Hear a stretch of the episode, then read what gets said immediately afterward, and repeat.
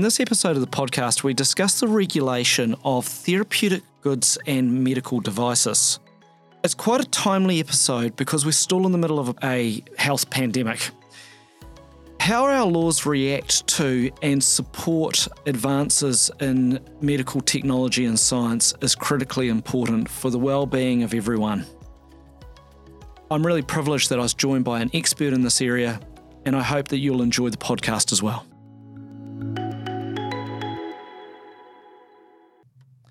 Joining me today on the podcast is Dr. Marco Rizzi, who is an associate professor and deputy head of the University of Western Australia's Law School. His research focuses on the protection of health and safety and the relationship between law, politics, and the market. Marco has a PhD in law and a master's degree in comparative law from the European University Institute in Italy.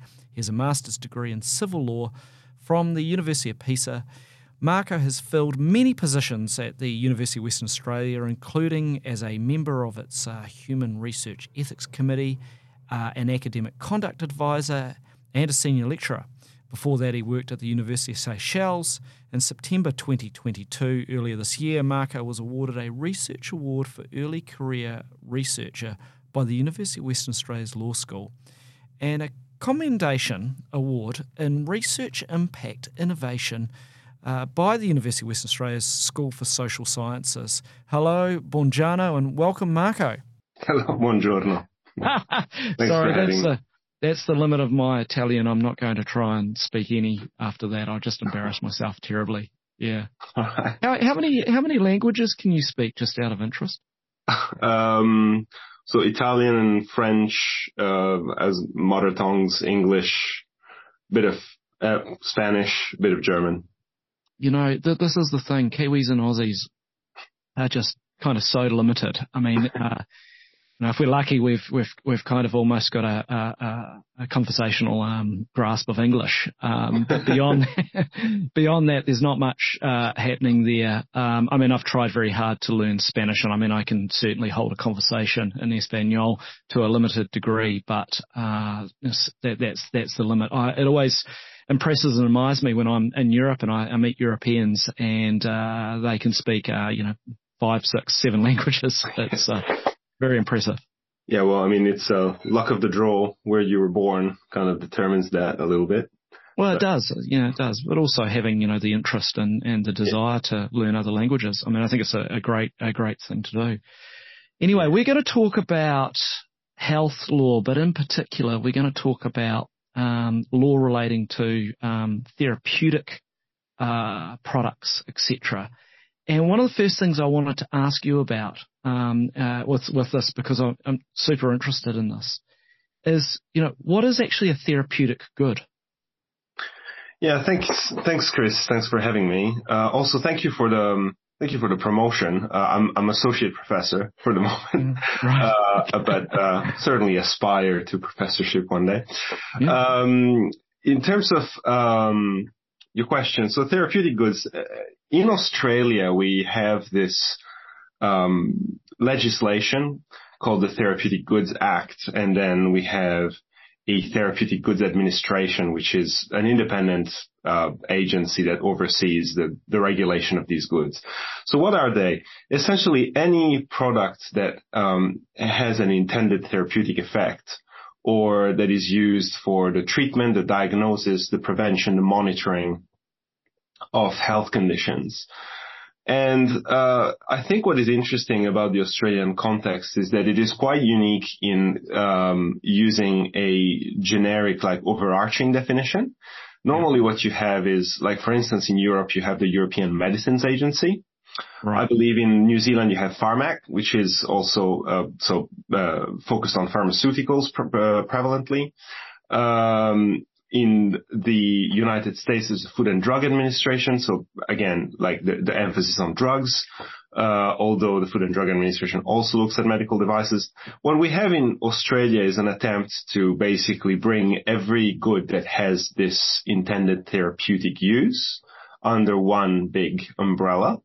And that is uh, where this term therapeutic goods comes from. What it means, in fact, is therapeutic goods tend to be medical devices, pharmaceuticals, including vaccines. So these are the two the two big families of therapeutic goods.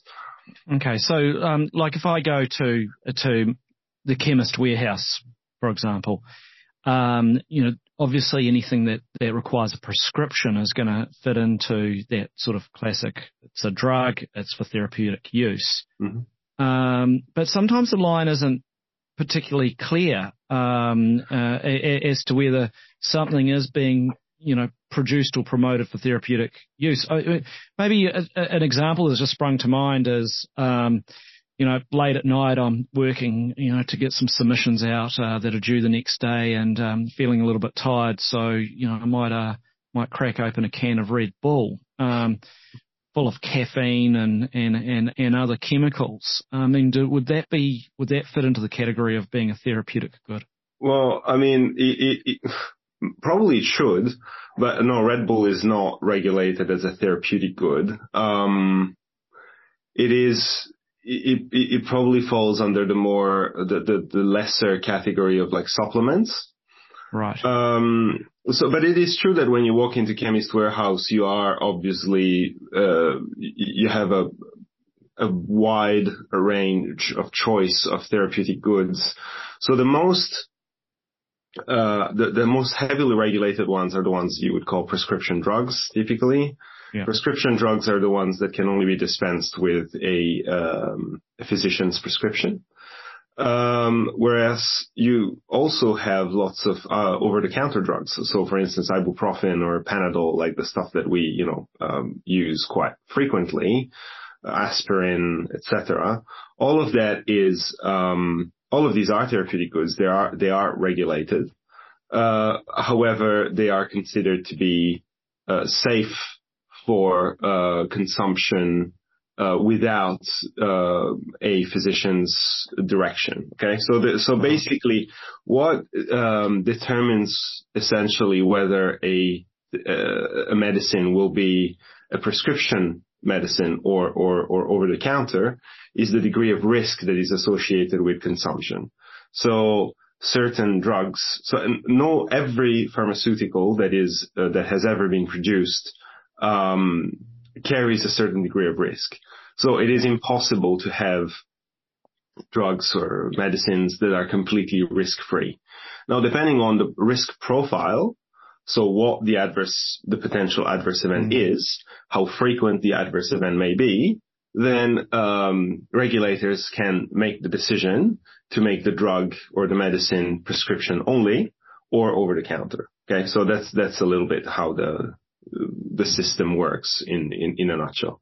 Okay, so do I understand that you know as part of the, the, the therapeutic goods administration um, and, and the, the, body that, that, that, the TGA that's administering it, that they're undertaking uh, every time there is a, a, therapeutic good that is you know being produced in Australia um, or being brought into the country, they're looking at it to say. Um, you know, what's the risk profile with this product, and and, and then where does that fit in the categories of uh, or categorizing that particular product? Is is is that the the approach that's taken? Yes. So the, the Therapeutic Goods Administration, if you if you if you look there, uh, the, legislative framework that they operate under, uh, they basically take what's called a risk-based approach to regulation. Yeah. Right. Risk-based a risk-based approach to regulation means so you can have different types of approach. Um, there's more conservative ones like precautionary, Precautionary approach means that essentially if there is, if there is the potential for, you know, um, harm, you, you just take action, you take preventative action. Of mm-hmm. course, a precautionary approach to risk in the realm of therapeutic goods doesn't work because um, if you're going to be precautionary as as a as a general kind of guiding principle, well, you're never going to have innovation. Mm-hmm. So uh, a risk-based approach emphasizes that un, beyond behind every decision to uh, authorize a certain product for um, you know rollout or consumption in the market, uh, or to allow physicians to prescribe it, uh, there is a an underpinning cost benefit analysis essentially, so or risk risk utility analysis, and where the therapeutic goods, the, the regulators are satisfied mm. that the benefits outweigh the risk, they will approve the product for um, marketing and for um, distribution. So what that now the mechanism that is followed, the, the, the more granular mechanism that is followed is quite different depending on the type of therapeutic good. So pharmaceuticals, including vaccines, follow a certain type of uh, review. Medical devices follow a different type of review. And then there's the additional layer of complication that is um, whether the product is produced uh, domestically or imported.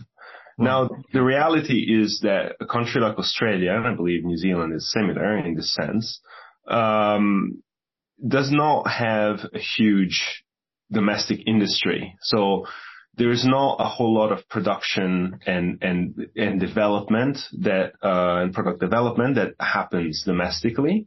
The vast majority of therapeutic goods that are um, distributed in Australia are imported.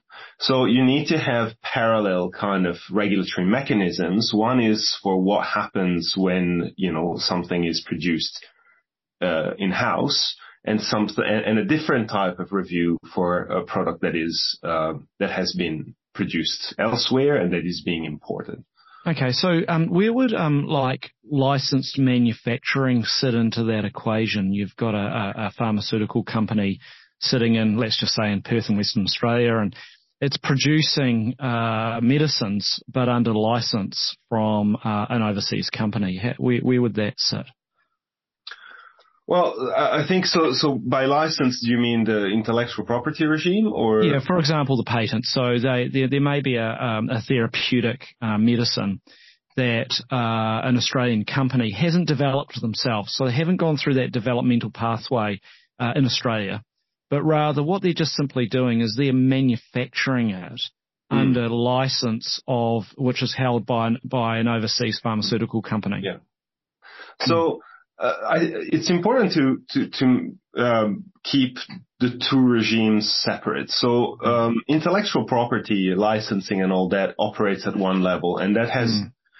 th- that basically operates at the level of guaranteeing um, intellectual property rights of developers and, and, and manufacturers. So you don't, and, and this was particularly, this was, was a big thing with the COVID vaccines, obviously. Yeah. Mm-hmm. So you, the idea is if you hold the, the, patent, if you hold intellectual property rights over a certain, the design of a, of a certain drug, what you yeah. don't want is others to replicate that uh, particular therapeutic good without essentially either paying you or without, you know, some kind of agreement that guarantees your intellectual property rights. Now, whether that is whether that is desirable or not is one question, but setting that aside for a second, what the TGA does is very different. So regardless of that intellectual property regime, if you want to market a product, whether or not you hold the patent or whether you're producing it, uh, you know, you're licensed to produce something that has been invented by someone else, you still have to undergo the testing and you still have to undergo the review by the TGA. So what the TGA looks at, mm. uh, it's not, it has nothing to do with uh, intellectual property. Right. It has to do with safety and efficacy. So okay, so, so can I just jump in here? Yeah. Because I want to be clear on this. It, it, it, whether a local pharmaceutical company has developed a product themselves or they're simply manufacturing it um, uh, a, a, drug that's actually been developed by an overseas company. It makes no difference. The, the testing still needs to be undertaken. Is is that is that so, the position? Yeah. Yes. Compared to, for example, if the pharmaceutical company was just an importer, like they were just literally importing the the the, the, the therapeutic product into Australia, it makes so, no difference. So okay, um, no, that, no, that's a, that's a good that's a good question. So here is the let, let me break it down in uh, into digestible pieces. So the what the TGA does is it um, authorizes a certain product for distribution. That has to happen anyway. Okay, so whether the product is imported, developed uh, domestically, invented domestically, or produced under license domestically, that doesn't matter. If you want to distribute like a therapeutic good, a medicine, it has to be authorized by the Therapeutic Goods Administration, which means that the Therapeutic Goods Administration needs to be satisfied that it is both safe and effective. Yeah. Uh, we can talk about how the process. Know, yeah, that, we can, that, we can get into that done. later. But yeah. but but, yeah. but but first, let me just uh, explain this. So there is the issue, the risk, of course, is that if you say an American manufacturer or a European manufacturer wants to sell their um, drugs in Australia, which happens all the time. Like actually the vast mm. majority of the drugs that we consume in Australasia are not um, designed and developed in, in Australasia. Um, what happens is that typically the Therapeutic Goods Administration will, and, and the, the, sponsor, so the, the, the company that wants to have that product registered, will normally um, provide the TGA with approvals from overseas companies. So the TGA will be aware of the fact that a certain product has been approved, say, by the American Food and Drug Administration or by the European Medicines Agency or the Japanese uh, regulator, etc. Yeah. And that can can speed up the review in a way. Mm. Uh, or it gives at least a a, a starting point uh, where you can. But but nevertheless, for medicines in particular, and this is where there is a bit of a divide between medicines and medical devices. Mm. For medicines, the therapeutic good still has to undergo an independent, still has to perform an independent review. So again, the COVID vaccines is is a good example. So Australia approved the COVID vaccines later uh, than uh, the United States FDA, the UK MHRA, or the European uh, Medicines Agency. It was it happened afterwards. Okay, can I can I just stop you there, yeah. Marco? Just um, uh, because one thing that, that you've raised, which jumps a question out to me, is to what extent is the um, is the, is the TGA influenced by the by by an organisation like the American FDA? Mm. Um, where where the American FDA have have certified a, a, you know a therapeutic good or a medicine as being fit for um, for for use. Uh, is, it, does does that play a play a role in any way? Because it, it seems to me that um, shouldn't we have some confidence that if the FDA are approving something, then it must be safe. Mm. Certainly, um, regulatory um, authorities across the world do not operate in a vacuum. So there are networks um, and uh, bilateral agreements between uh, between regulators, particularly. So, for example, the TGA, the F- the FDA or the European Medicines Agency, they are there is a constant there is a constant interaction because the idea is you, what you don't want to do is you don't want to rep, you, don't want to duplicate efforts. You don't want to kind of reinvent the wheel at every point in time. I think so. So there, is there some some level of influence? I would say uh, more than the FDA influencing the decisions of the TGA, it's it is more the case that the these regulators all operate in a sort of coordinated way to an extent, particularly when it comes to um, drugs that are globally distributed. So it does does it have a does it have an influence? Certainly does because it does mean that a one a regulator has kind of gone through the steps uh, that are required to be satisfied that a certain product is safe and effective. That does not mean, however, that uh, it, it, automatically translates because the regulatory uh, frameworks aren't exactly the same. There are levels of risk. So the United States traditionally is a little bit more risk uh, has a, has a bit more of a propensity to risk compared to, for example, the European one. So which is why certainly it does have it does mean that you're not starting from scratch when um, another regula- regulator has already performed a review, but you still conduct an independent review of okay, the, the clinical yeah, data. Yeah, because I mean, from my perspective, and I and I know this is very much uh, a naive one because it's this this isn't my area of expertise, but more as a consumer of you know, medicines and, and I mean, I've had, uh, three shots of, of the vaccine and, um, getting ready for my fourth one. it's coming up soon.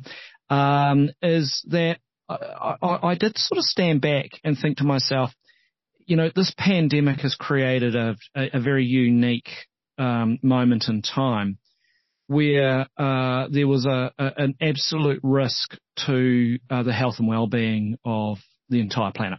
Okay, mm-hmm. without being overly dramatic. Okay, and uh, the uh, the miracle of science was that within a short period of time, um, a, a, handful of the pharmaceutical companies produced a vaccine, like quite quickly. You know, this RNDA vaccine. Mm-hmm but then it had to go through regulatory approval um, in all of the countries it was going to be rolled out at, you know, which included Australia and New Zealand because that, that had to happen before people got shots in arms. But um, here I was uh, sort of uh, in locked down, um, borders closed New Zealand, uh, going, well, we're really lucky because we, we've managed to eliminate COVID. Mm but we can't we, we can't eliminate it forever. Like we, we can't keep our borders closed and expect that it's not going to happen. So we need a vaccine rollout, and we've got to have it you know reasonably quickly.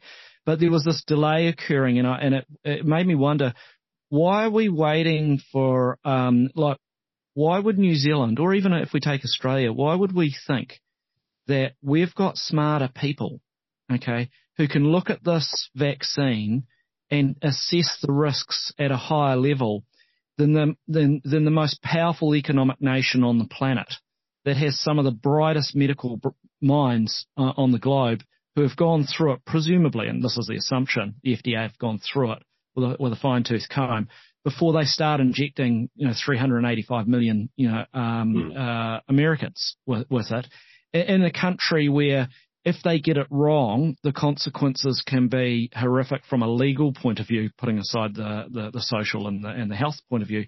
So, so why is it that that New Zealand, Australia feel that that we need to go through and and and check these things? You know, what what's what, what am I missing? Yeah. so that, that's a, a, a, small question. Um, no, no, sorry, that went on for quite a while to make. No, no, no. like, why, why, why can't we just rubber stamp no, the, the FDA? You know, if it's FDA approved, it's fine. Let's all, all get it in us. It's a fair point.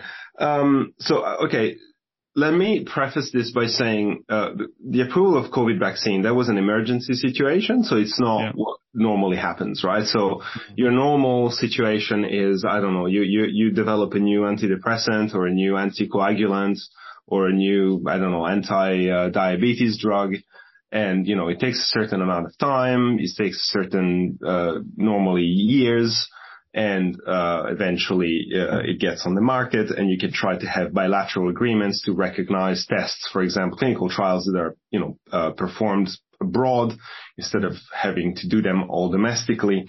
But anyway, to answer your question uh, about the COVID vaccines specifically, or, or in fact, in, fact, any um, approval. What, why, why couldn't we have a system where if it's approved because, by the FDA, then that's fine. You know, we don't need to go through this regulatory. Because not every country has the same thresholds, and not every country accepts the same trade-offs between, for example, um, speediness of um, uh, availability versus uh, safety uh, not every country is com- perfectly comparable when it comes to, for instance, the overall regulatory system. So you talk about the FDA. So the FDA uh, is arguably a little bit more uh, prone to uh, approve products uh, on a slightly lesser uh, risk utility Um,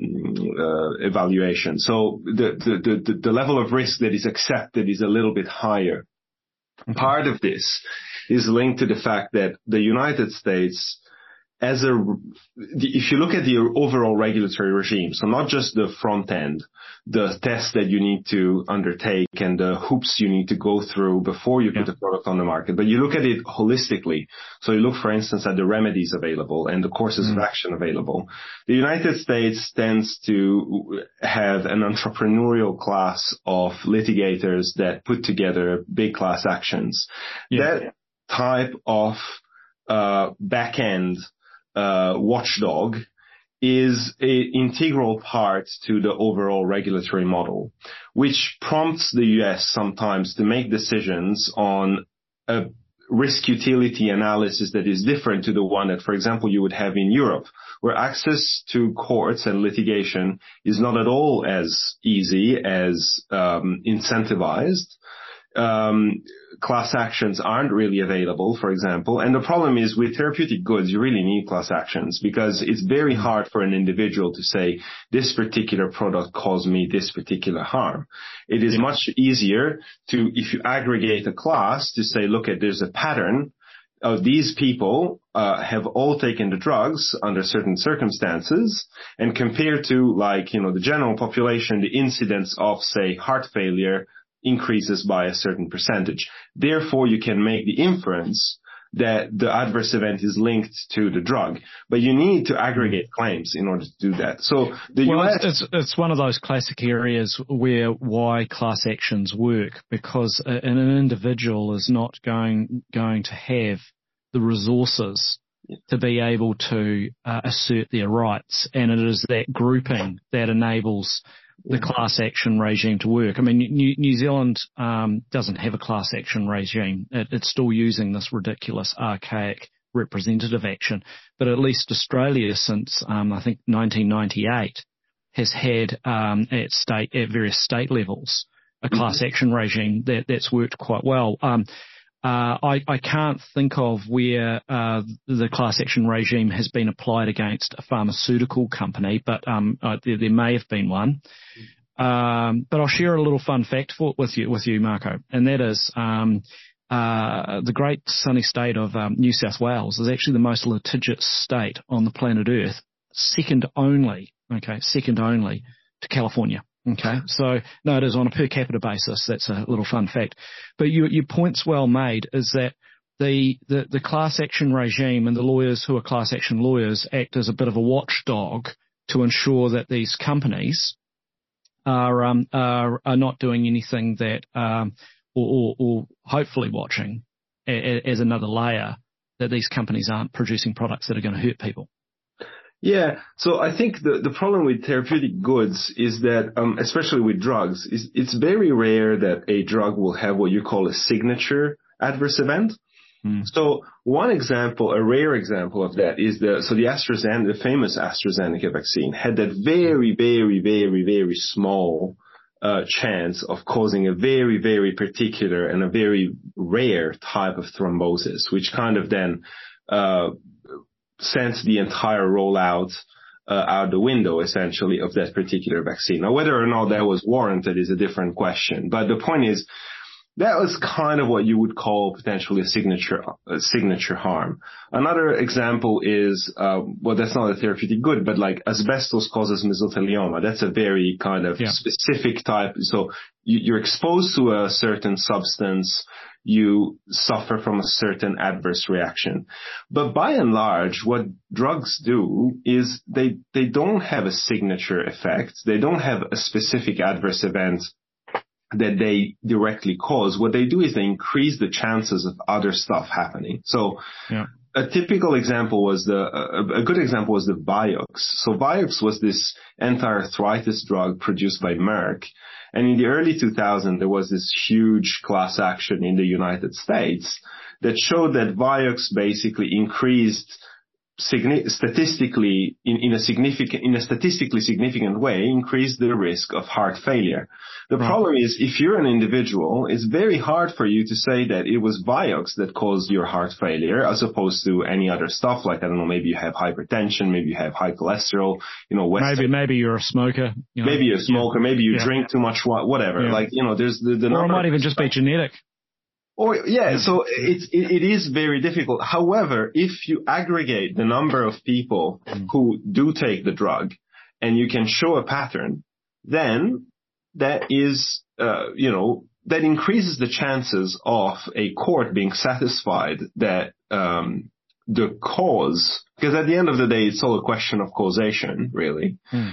That, that, that it is indeed the product that caused the harm, and then that can therefore trigger litigation. And I mean, most of these things then get settled out of court, right? So Vioxx mm. settled for billions of dollars out of court because when you see that the, the, huge companies, when they see that a case might be going south, they have an interest. Their, their, their interest is in, in settling because uh, you don't want to create a precedent. Uh, but it is true that aggregating claims uh, certainly increases the chances of uncovering potential um, risks that only emerge in the aggregate and not in individual cases. And, and they're also after the effect, um, you know, whereas the FDA, the, the, the TGA um, in Australia, you know, their processes are in place there to try and avoid this harm occurring. Mm. Um, and you, look, you've reminded me. I mean, we, are going back quite a long way in time. I, I mean, I think it was um, the 1950s or 60s, but there was a there was a medication for women who was suffering from um, morning sickness, um, thalidomide, and um, it had a, a, secondary, very adverse effect to to the to their unborn children. You know, someone would end up, you know, not having sort of limbs or deformed limbs as a result. You know, but presumably that's another example of a drug that's gone through regulatory testing and, and all of that process. Yet unfortunately it's been released into the open market and marketed to, to consumers who have used it and, it and it's resulted in harm and, that, and that's where the system collapses. Actually, actually, it's interesting you make this example. So regulatory um, regulation of therapeutic goods of medicines in general is is not is a relatively historically recent phenomenon. Okay. So it started in the U.S. in the early 20th century on the back of a um, it, what what you'd call a drug disaster. So it was a cough medication that was imported from Germany, and then in the U.S. What the importers tried to do was uh, they, they wanted to turn it into a syrup and they mixed it with a solvent that was highly toxic. And as a result of this, uh, it was called sulfanilamide. And as a result of this, a number of a number of people died. A number of people had a huge adverse event, and that is what prompted the creation of the regulatory regime, the Food and Drug Administration, and the idea that you need before you distribute a product that has a therapeutic impact that wants to have a therapeutic impact, before you distribute that into the general population, you need to test it. Yes. Yeah. That led the US to, in the 50s and 60s, as you say, not approve thalidomide for, uh, uh, for, uh, distribution in the United States, which is why there's been a very, just a handful of cases of people who got their hands on thalidomide in the United States. Whereas in Europe, it was a disaster, particularly in Germany. And the thalidomide crisis is what prompted the European community at the time to start developing strong regulatory pre-marketing uh, authorization procedures, which didn't exist at the time. So at the time it was quite loosely regulated. But on the back of thalidomide, that is when the whole thing started properly.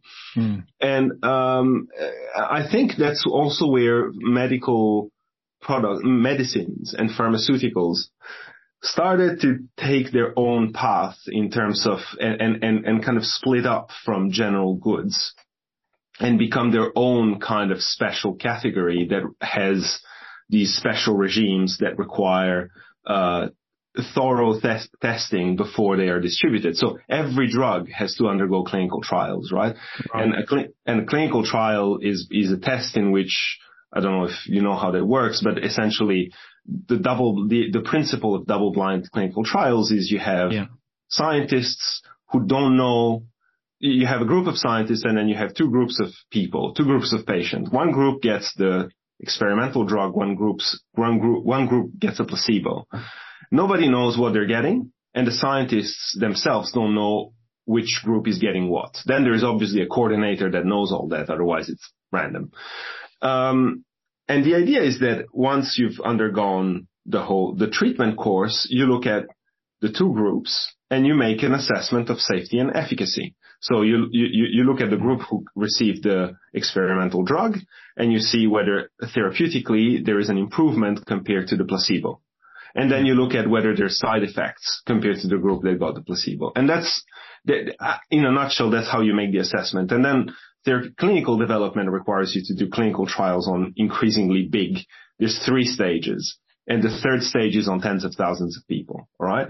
So, uh, the, but the the 60s and the thalidomide crisis is really the breaking point in which governments around the world are like realize that um, as medicines become mass consumed goods, you do need to have some special systems in place to ensure that once they reach a broad consumer market, they are uh, as safe and effective as you can possibly get them to be uh, knowing that there is no such thing as risk-free. Okay. Okay. Now I want to stay on the topic of medicines. We will get into goods, um, mm-hmm. but let's just stay on the topic of medicines for a second. So there, there, I understand there's an Australian register of therapeutic mm-hmm. goods. Um, yeah. That registers medicines into into three categories. One being a registered medicine, second being a listed medicine, and the third one being an assessed listed medicine. Mm-hmm. Um, are you able to kind of walk us through those three categories? Yeah. So essentially, um, the, the three categories that they, I don't want to get into too too many details, but uh, to make it essentially what this means is that you have th- three different levels of a thoroughness of review, so the registered ones are the ones that have gone through the whole, uh, the full review and, like, and, like the double blind testing. well, no, they all have to. They, they they they kind of all have to, but like there there may be certain uh, certain medicines that um that are available to uh, physicians under certain conditions. Um, without having been fully reviewed or approved. So, for example, the, the, the fact is that you do have, um, you do have situations that may warrant, uh, patients receiving, uh, drugs that aren't fully approved or drugs that aren't fully uh, reviewed.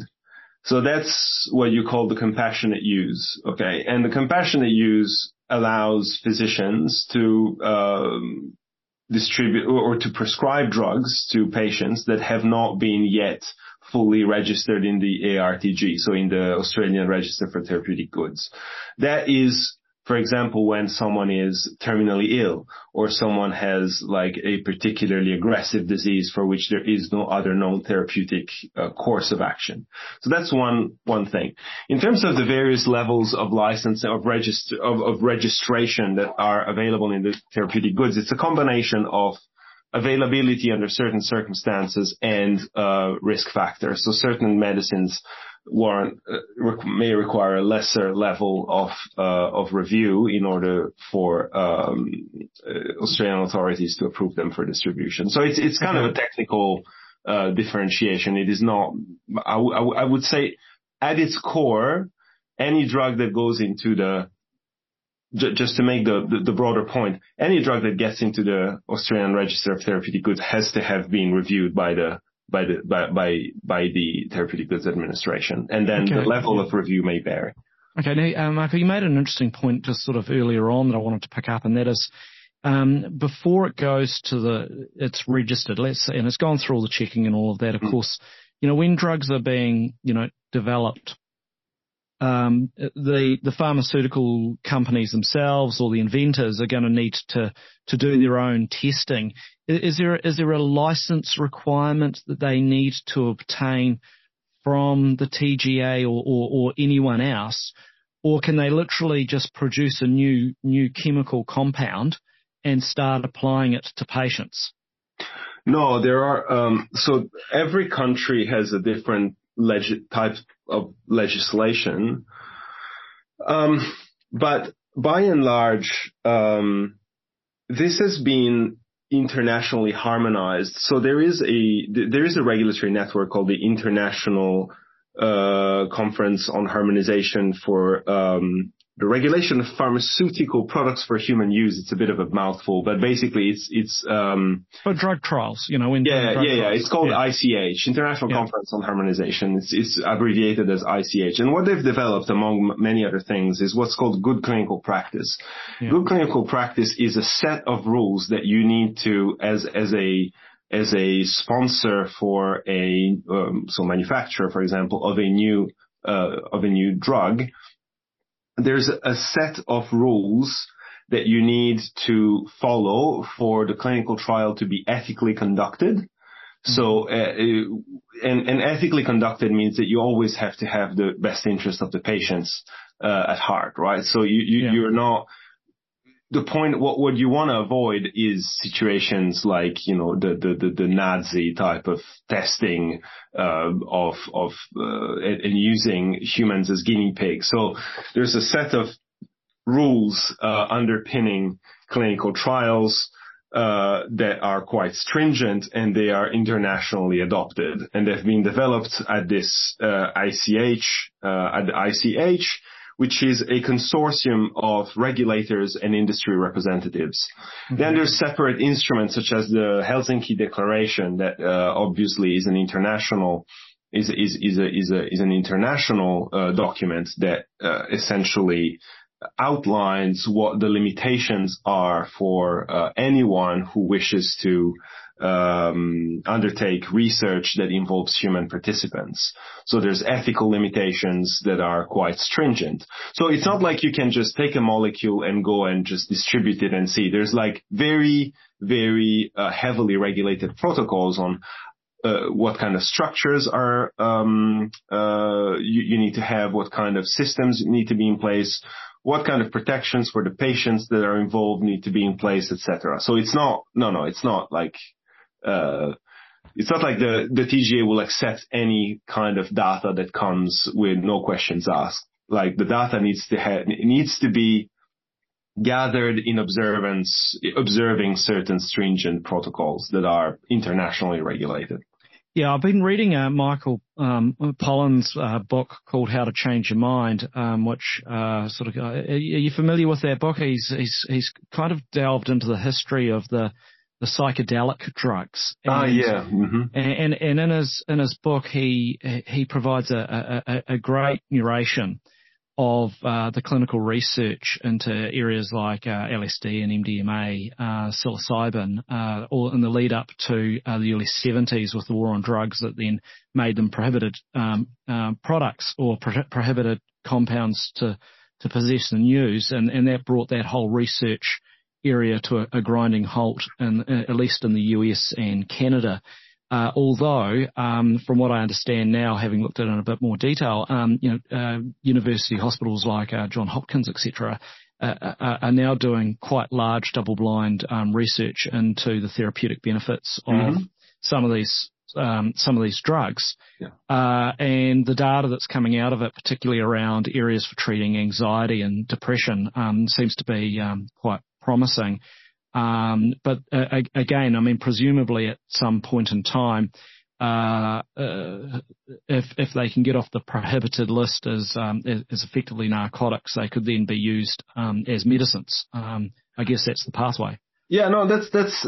I think the key, and, and as you as you were saying, the key is how how you do these experiments, right? Mm-hmm. So one of the one of the, the things that were a, bit horrible about the way in which LSD was was used in the you know 60s 70s was that there was literally a um, I mean, I mentioned the, the, the, the, Nazi regime, but of course the Nazi were not the only ones who um, in, historically have uh, used humans as guinea pigs to, you know, test the effects of certain uh, of certain compounds on on on humans.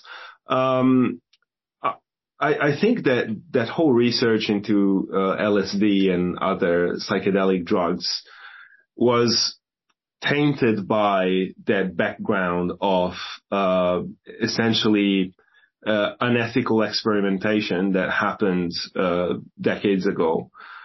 Mm. And that has really set the research back decade for, for decades because actually now that these types of studies are being conducted ethically, so you know, observing the ethical principles of the Declaration of Helsinki and following the good clinical practice guidelines, then of course you start seeing that, um, you know, there, as you say, there may be some positive therapeutic effects when it comes to um, the treatment of certain uh, mental diseases. So particularly, particularly when it's being done properly, because I mean, no, from exactly. what I, what, yeah, because what I understand I is, that, is that, that, but that's the key, right? The key yeah. is that, and, and it goes back to your earlier question as to, you know, how do you do this? Well, there are uh, very heavily uh, regulated protocols that uh, uh, anyone who engages in clinical research needs to follow.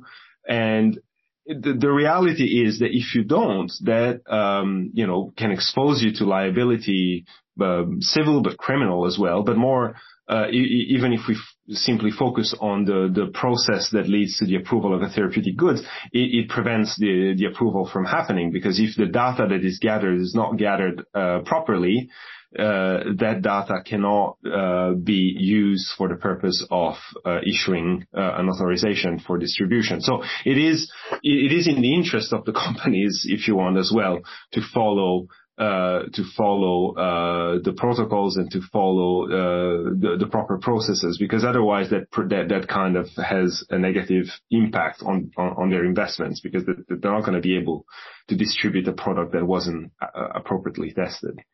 Well, yeah, and of course there's a lot of money at stake because you know they, they pump a lot of money into into research. Uh, the product's not worth anything unless it can get yeah. approval and then be marketed and sold. So that that's yeah. when, when suddenly I mean, it becomes. That's yeah. not to say that's not to say that there isn't like there are moral hazards occurring. There are. Um, you know, there are situations in which, uh, you know, companies have cut corners. So for instance, I was talking about the Vioxx case, uh, mm-hmm. earlier on. That is a case in which Merck basically, did not disclose a study that they had at their that, they were aware of for years before um, actually uh, the class action uh, for you know heart failure was you know started, and one of the points uh, that was made was that they were aware of certain side effects and they didn't disclose them. So it's not like you know I, I'm not trying to make the point that you know everyone behaves impeccably, but uh, because they don't, and that's just human nature. Otherwise, we wouldn't need laws and regulations. But uh, but this is to say, but I just wanted to say that there are quite strong protocols, and particularly when it comes to pharmaceutical products and vaccines.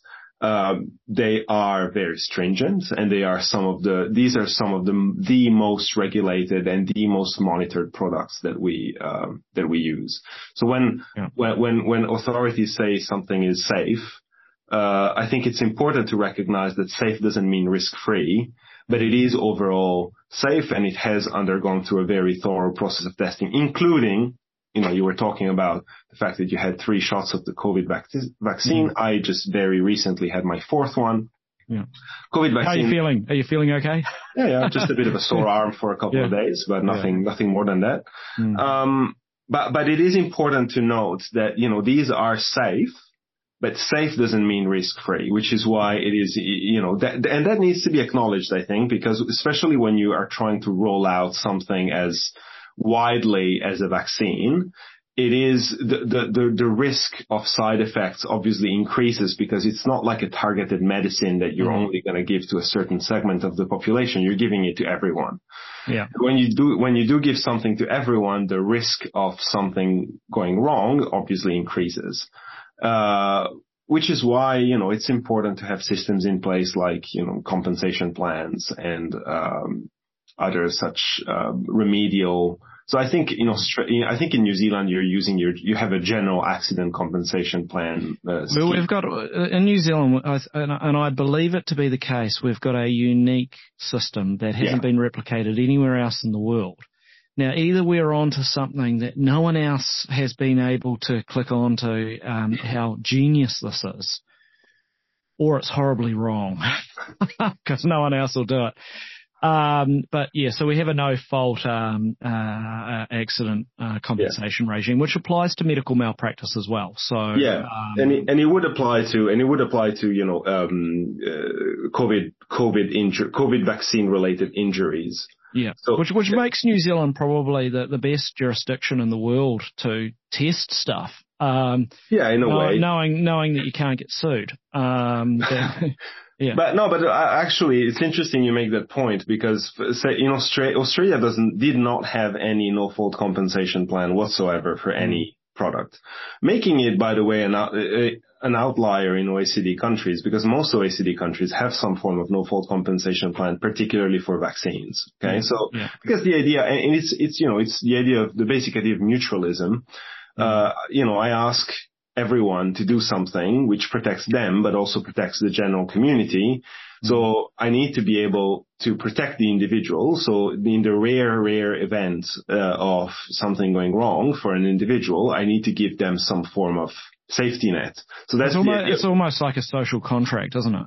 Yeah, no, exactly. Yeah, yeah, yeah. And Australia was a noticeable outlier in not having any such thing. So New mm-hmm. Zealand has done it, you know, it's the, it's the other extreme. You have the yeah. no fault compensation fund for any accident. Yeah. So Australia has developed a, a bespoke, specific COVID-19 uh, injury, uh, COVID-19 vaccine uh, claim scheme. It's called. Yeah. And uh, it is there precisely because you know uh, it's been rolled out massively. It's been mandated by a number of states in a number of for a number of uh, professions. Uh, WA, where I am, Western Australia, had uh, possi- one of the most one of the stringent mandatory vaccination policies in the world. Like 75, mm. it was mandated for 75% of the workforce, which is quite extraordinary. Yeah. Um, and so of course you need to have some kind of safety net because uh, you, you, need to be able, you know, to, to, to, to give back if someone has an injury. But back to the point you made, which is you can't get sued. Well, actually, even before Australia implemented a no-fault compensation scheme, mm. company could not be sued because that was in the procurement contracts. Mm. So, you know, Aust- Australia being one of the vast majority of countries in the world that did not produce these vaccines. So we had a production site for the AstraZeneca one, but that quickly went out the window because the vaccine, the, the rollout of the AstraZeneca vaccine was uh, stopped due to the concerns around the thrombosis uh, side effect. Uh, but we don't produce mRNA vaccines like the Pfizer one, the Moderna one. And so we have to import them. I think, I think they're produced in India. That, that's what I understood. A lot of well, them. Yeah. well, they're, they're mo- they, were, they were mostly produced in the United States right. and okay. some in Europe, but now, I think now the, the, the production the, the production is scaling up. And when when you need to scale up production, you have to go to countries like India, for example, because mm. well, first of all, they have a very highly developed uh, pharmaceutical industry, so they do have kind of the, the facilities but also you just can't do it in one country. Like even if it's the United States, if you need billions of people to be vaccinated, you can't just do it there. It's yeah. too expensive. It's too, it's, and there's also the capacity is limited. But the interesting thing is Australia, like pretty much every other country that imported mRNA vaccines, uh, introduced, um, exemptions from liability clauses in their contracts. So in the procurement contracts, all had clauses whereby if something went wrong and individuals started suing for injury, mm. uh, the government would pay the bill, not yeah. the not the not the not the manufacturer. So, so in essence, the government was in, uh, was indemnifying the pharmaceutical companies against liability. Yeah, and, yeah. and so I think the no-fault compensation plan is like the step forward. You're like, okay, well, if the government's going to foot the bill, you might as well remove the element of litigation and having to prove defect and fault or whatever you need to prove under in. So negligence claims for therapeutic goods are almost impossible because proving that a manufacturer was at fault is really diabolical. There's too much of an asymmetry of information between consumers and patients and manufacturers. So which is why we have consumer laws that include normally things like product liability. Product liability is, is a strict liability regime where what you have to show is that the product is defective, so it's below the safety that the public can generally, is generally entitled to expect.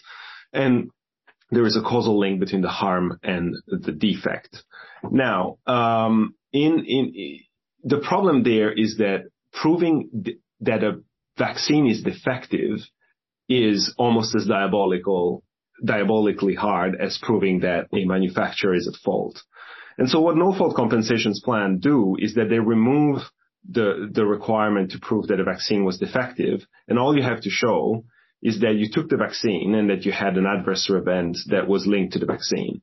And then some plans, like the New Zealand one, I think, and certainly others um, around the world, are open-ended. Okay, so you have to make essentially you have to make a case that on a balance of probabilities, but it's not as stringent as the civil uh, as the civil requirements. You know, so so in, in in a negligence claim, you have to make the case that on a balance of probabilities, the breach of the defendant uh, caused the harm. in these situations, it's more of a you have to make a prima facie case that uh, the vaccine caused you harm. Right. And then you get. But other countries like Australia, on, on the other hand, adopt a different type of approach, which is a closed list. Of course, it's it's a list that is that gets um, uh, updated as uh, new data comes in. But essentially, if you can show that you took the vaccine and you have an adverse event that is on the list, you automatically become eligible for the for the for the compensation. So these are two different types of approach for the same thing. Would that um span out? Because I mean, we have had in New Zealand, uh, and I'm not sure about Australia, but there have been some limited examples where uh, the reaction's been fatal. People have, have actually died. Um, not large numbers that I'm aware of. Um, but would that lead to, in Australia, the, the family you know, bringing some form of compensation claim uh, for the estate? Um, interesting. That's an interesting one. So uh, the, the the injury claims is for the is for the patient, not for the mm. not for the family. Mm. I think so. The, the, the the cases in which there has been a fatal um, adverse reaction in Australia, I believe all involved uh, or almost all involved the AstraZeneca vaccine. So it was right. a, yeah. the, the, thrombosis. Yeah. Now, there are other social security mechanisms that can assist families in those situations. The mm compensation scheme itself is actually targeted at individuals, not their families as much. Yeah, sure. So it is, and, and that is a limitation in a way.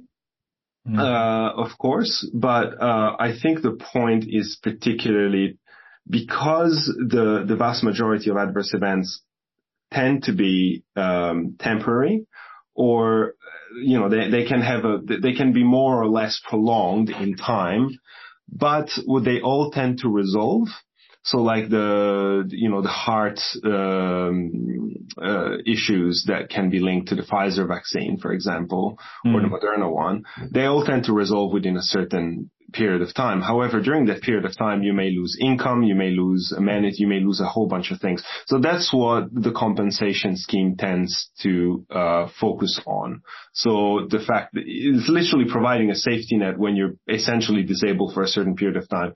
If you're disabled permanently, there are also other schemes that kick in in Australia. So like there's the NDIS, the National Disability Insurance Scheme. Yeah. Uh, and so, so that's a different kind of, so, so depending on the gravity, I think the point of the no fault compensation scheme was really, uh, providing a safety net for those who, uh, were experiencing uh, a serious, uh, adverse event that had a serious impact for a discrete period of time. Okay. Hey, so Marco, before we move off uh, the COVID vaccine, because uh, I want to get into the area of medical devices, um, mm. and I want to pick your brain on that one. But before we do, just just a couple of points. Um, one is uh, we're able to now stand back. Um, you know, where are we? We're in October 2022. Mm. Um, you know, 20 months in from, I, I, I guess the, you know, 22 months in from the pandemic being announced, uh, etc. Um, Uh, what's your assessment on a scorecard if we did a scale of 1 to 10 in terms of the Australian regulatory response to approving the various vaccines? I mean, did the regulator, I know it was an emergency and I, and I know it's unprecedented, but did it, you know, did they perform? I think the, so I think the regulatory regime in Australia, but I would say around the world mostly performed remarkably well under the level of pressure that it was operating. Yeah. So it is easy today to, you know, cast, you know, an eye, your eye back and be like, ah, they were rushed here or they didn't do well enough there. Hmm. But I think it's important to remember where we were at in early 2020 and in mid 2020 and when the first wave was really, really, really uh, hitting Europe and the United States incredibly hard. And, and, and the fact that, you know, we were able to have a number of different vaccines within such a short period of time is, is remarkable. And the fact that uh, none of them really carried um, risks of serious adverse events above what was still, I think, a marginally small uh, number of circumstances. And I'm talking about, and I have to say, yeah. it's important here to distinguish between people who are healthy and pe- versus people who have like pre-existing, such as like immunocompromised conditions. Yeah, because under people for, with for for a lot of people with underlying conditions, uh, the the pandemic is actually a lot worse now almost than it was then because they can't have the vaccine. And so they, they are, I, I know for, I'm, as you know, I'm, I'm, a, I'm an academic. I have certain students who have been essentially locked in their houses for, uh, well, two, two years now over, and, and, and they have no realistic prospect of ever coming out because they know that if they get COVID, that can be fatal to them given their underlying condition. And their underlying condition is also what prevents them from being vaccinated because they have certain risks of uh, adverse events that are so egregious that they, they actually can't do it. So I think it's important not to, you know, fall into the trap of like what you would call an ableist uh, narrative of, of, of the pandemic. But let's say that by and large, I think the vaccines have been developed at breakneck speed and they are remarkably safe and effective. And the fact that the AstraZeneca potential fatal side effect was picked up so quickly um, and was, you know, I think a testament to how uh, well these the, the, these systems work. And I think you know, if you want to segue into medical devices, I think it, if there was ever like, a, a, a, you know, if there was ever proof that we do have systems that are not perfect, but by and large work, the COVID vaccine was probably the biggest stress test that any uh, regulatory regime has ever has ever endured. Yeah, and and look, I, I guess the, the, the point that I'm I'm quite keen to get your um, view on is that it's all very well the pharmaceuticals producing a product, like in this case a mm-hmm. vaccine, but the regulations there and the regulatory approval process ordinarily, as you as you've told us, and rightly so, can take years. Mm. But in this case, it was done at at an accelerated space, you know, pace. Um, and, and do you is is it your view? Do you feel that looking back on it, because you know hindsight's always twenty twenty. You know we've got the the benefit of, of it. Is that the Australian regulatory regime responded to the the emergency that it was uh, in an efficient way and, and certified it and, and and approved it, got it, and it was then available for distribution. Yeah. So um, j- just to just to clarify a point that you've made. So my answer to your question is yes. I think it did. Um, in terms of like why, how on earth did uh, these vaccine come to uh, exist in such a short amount of time when it normally takes? So a new vaccine can take up to 15 years to be developed, from development to to to roll out. So how on earth did we do that in a year? I think there's a little bit of myth, mythology around this that needs to be mm. addressed. The reality is that often it takes this long because um, it can be really hard to run clinical trials. It can be hard to find volunteers. It can be hard to find funding. Okay. So, um, in this particular situation, we had endless supply of volunteers and unlimited funding. Everyone was pouring money into this particular, into this particular research. So when you have unlimited funding and unlimited volunteers for clinical trials, that dramatically decreases the amount of time that is necessary. Mm. So, and that has nothing to do with how thorough the tests are. It's just that you're able to do them much quicker because you, the, the 15 years that it normally takes, it's not like you use, you're, you're productively using time for 15 years. There are gaps of like two, three years in which nothing happens because you're just waiting. Whereas in this case, again, this was not, this didn't happen. The second thing is that there are circumstances in which regulators can uh, the way what they say is fast track. Uh, you can fast track the approval of a drug, and that's uh, you know a, a, pandemic is the obvious case. So when there is a, a disease that is threatening a large um, portion of the population, fast tracking doesn't mean you just take a gamble. Fast tracking means that you look at um, you still need to have like at the front end. Um, data that satisfies the regulator uh, on tens of thousands of participants. So, for example, I think the AstraZeneca one before it was approved had was had been tested on 30 to 40,000 people. Uh, and uh, similar numbers, I think, worked for the uh, Pfizer and the Moderna vaccine. Fast track simply means that you actually make a preliminary assessment on the basis of this initial data. You roll out the vaccine and there are stringent conditions, you know, you have to monitor and then you have to keep doing clinical trials as the vaccine is rolled out and the TGA, or so the regulator, performs what you call a rolling review. And that's what, for instance, allowed the thrombosis uh, side effects uh, linked to the AstraZeneca vaccine to be picked up so quickly and, and, and acted upon so quickly. So yes, I think, I think the regulatory regimes in Australia, but across around the world worked, worked remarkably well under the level of pressure that they were operating during the, the pandemic. And, and, I guess in a way the, the, the, lessons or the examples from that may serve us well into the future because of course, the, I mean, I, I don't know what your view, I'm keen to hear what it is, but I don't think this pandemic's actually over. Um, I mean, we're still seeing in New Zealand daily cases uh, into the thousands. Um, and of course, the the virus, COVID-19, is um, the variants uh, are changing. So there are new variants that are developing and some of the signals coming out of particularly Europe is that um, some of these variants are uh, particularly able to evade uh, immune responses and quite possibly the vaccines that we've all had. So we may be looking at having to go for completely new rounds of uh, of vaccination. Yeah, I mean, well, the vaccine I had two days ago was a bivalent, so it was the mm-hmm. original uh, strand, and uh, and then there's some specific Omicron uh, protection. Now, how how effective that will be, uh, I guess we'll see.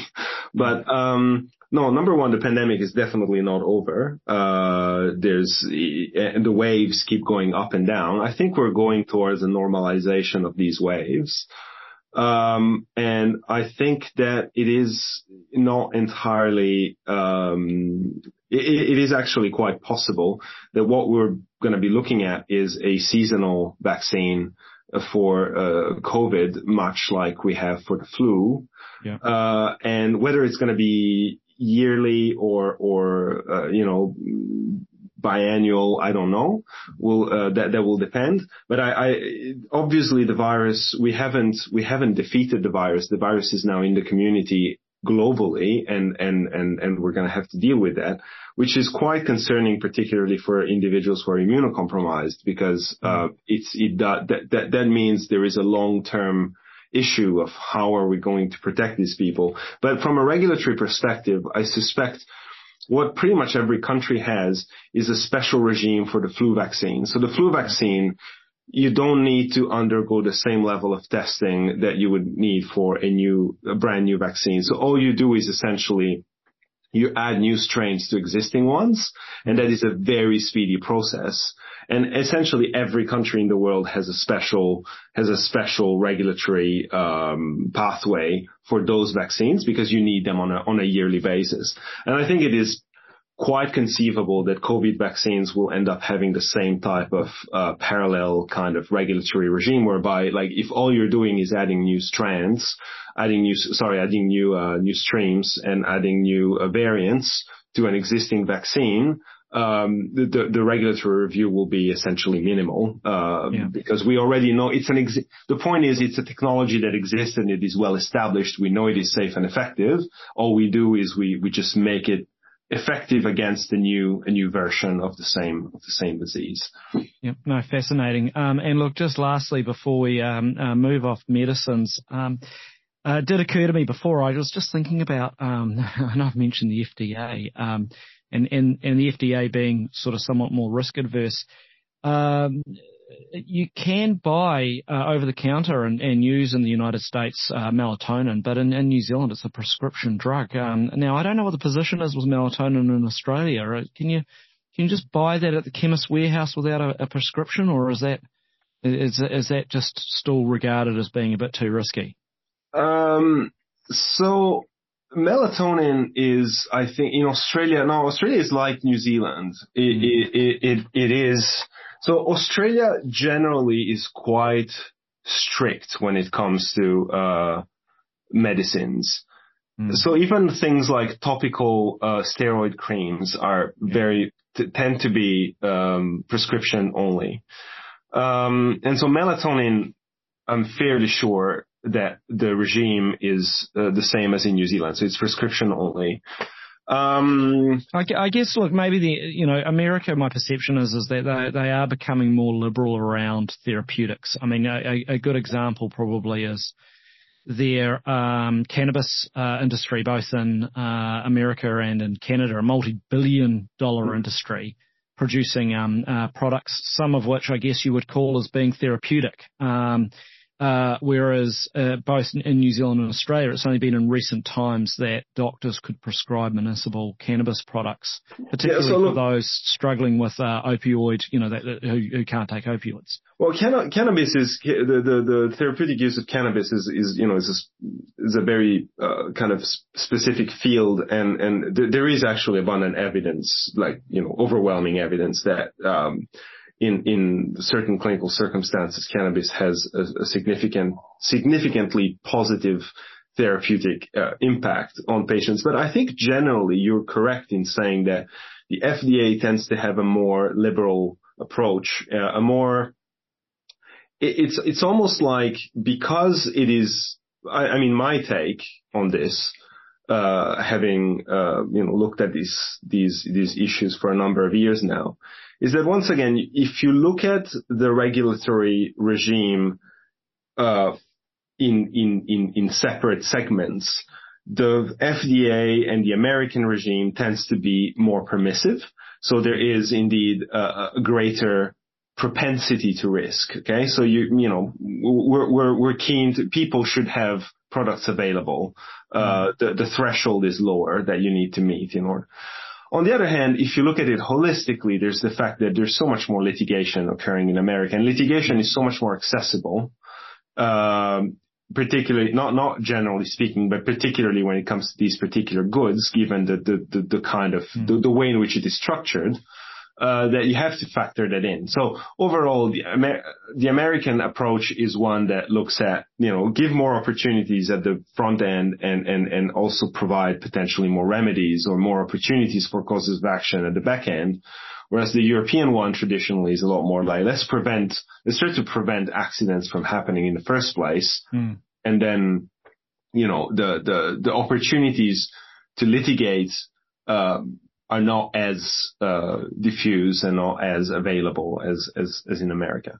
Okay, Marco. Well, that's probably a good segue into because I did want to talk about medical devices before we wrap up, and and the one was the the, the pelvic mesh litigation. Mm. Um, um, that seems to be uh, picking up on your point, that exact point. Um, you know, when something goes horribly wrong. I mean, what can you tell us about about the, the pelvic mesh litigation? Yeah, so I think I think the importance. So there's a premise to make here. So uh, in Australia, mm. pelvic mesh uh, is a, is a so a pelvic mesh is an implantable device. So it is an implantable device typically implanted on um, women for conditions. Uh, so the ones that were um, that formed the object of litigation in Australia were um, uh, meshes that were used for pelvic organ prolapse or stress urinary incontinence. So these are mildly, essentially minor conditions. They're, they're more, they tend to be more of a, you know, they, can be, they, they can be serious, but by and large, they tend to be more like a discomfort or like they, they affect quality of life more than anything else.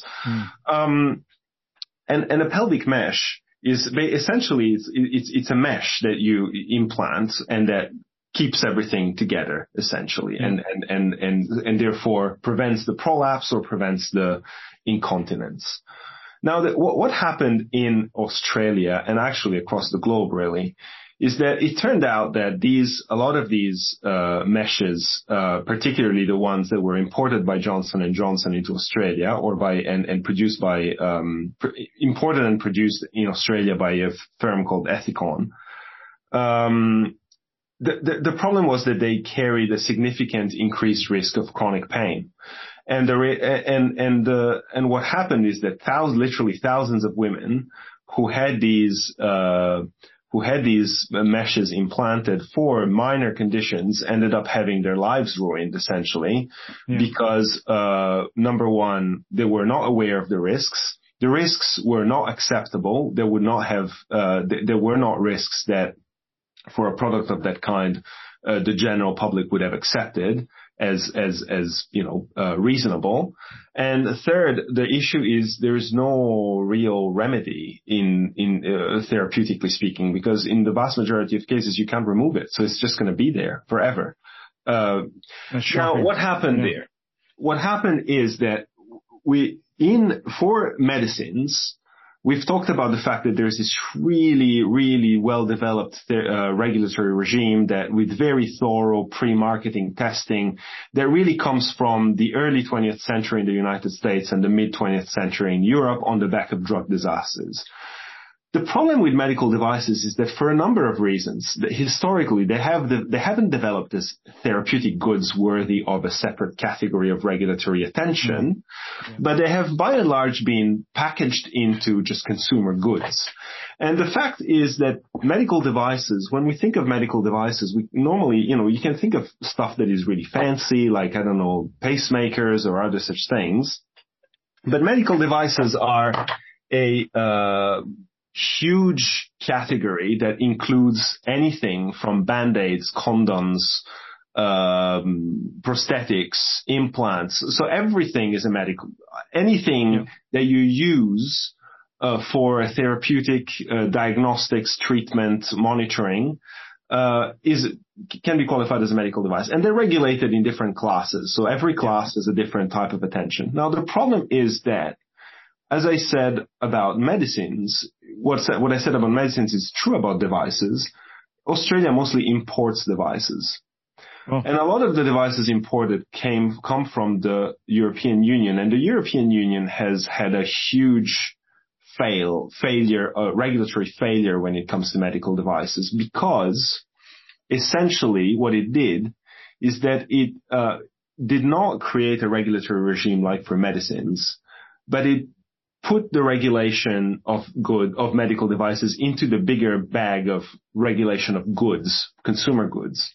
So the way it happens is you have a broad legislation that gives goals, gen- general goals, and then you have what are called notified bodies. These are in typically private companies that issue quality assurance certificates. So a manufacturer will go to a notified body and say like, hey, I have this new product. Mm. And you just, you know, test it against certain standards. And then if you're satisfied that, you know, it, it meets the standards, give us the quality assurance certificate. And the problem is if you if if you kind of outsource that to an industry and their core business is performing quality assurance, the risk of moral hazard is huge. And just to give an example that is relevant to mesh, um, in 2018, there was this huge scandal called the implant files. So there's a group of journalists called the International uh, Consortium of Investigative Journalists, the ones who uncovered the Panama Papers. Yeah. Uh, for so they called they, they had this huge investigation called the implant files, and there was this one uh, Dutch journalist that uh, did this incredible thing. So she she bought a mandarin net from the supermarket. She cut it out in a way that was fancy looking, and it was literally like the the, the you know the red mandarin nets that you yeah know, you go to go to you go to the grocery store yeah and exactly you, you go into the fruit section and there's the there's yeah. the mandarins are in a net yeah. Exactly. So she took the mandarins out. She cut the mesh, the, the, the net in a way that looked fancy. And then she produced a bogus technical file and she mm-hmm. introduced herself with a few colleagues to a, one of these notified bodies to ask, mm-hmm. you know, we have developed this cool new mesh. Would we mm-hmm. get approved? And there's, and, and the reality is that they had they, they, they received a preliminary approval um, from a notified body on the basis of the fact that, oh yeah, many similar products already exist on the market and therefore I don't see this as an issue. Now that was obviously, they didn't market the net, but they did that to show how lax the regulatory system was. And these meshes that were uh, that distributed in Australia all came from uh, uh, this European very weak mm-hmm. system, regulatory system. So I think what I'm trying to say is that the problem with medical devices is that they do, they are, they can be as invasive and they can have as uh, dr- dramatic an impact on the life of patients as medicines do. But for mm. historical reasons, they have escaped the level of scrutiny that medicines have, on the other hand, gained very early on in the piece. And it is only now, I think, that we are moving towards a much more thorough and a much more, you know, close attention to uh, pre-marketing, pre-distribution requirements for for devices. Yeah. Hey, Marco, I wanted to thank you, grazie, for joining me on the uh, Law Down Under podcast. And look, this has been a fascinating deep dive into uh, health law, but also, you know, therapeutic goods. Um, you've uh, you've given us a lot of insights. There's a lot there to, to take in. I really appreciate it. Um, and look, I, I hope that we can we can keep in contact because that's uh, that there's some topics there that I'd actually really like to get into in more detail with you at a at a later time. So thank you for joining me. Oh, absolutely. If you want to chat about devices more in more detail, yeah. whatever, uh, any any time. Thank you. Yeah, no, no, absolutely, and it's been been really good. So look, enjoy the rest of your day, and thanks for joining me on the podcast. Thank you again for having me. Thank you for tuning in and listening to this episode of the Law Down Under podcast. You're welcome to join in on the discussion via my podcast page, which you can access at patterson.co.nz. That's P A T T E R S O N co.nz. Thanks for supporting the podcast and tune in again for more on the law, its application, and the future of the law here down under.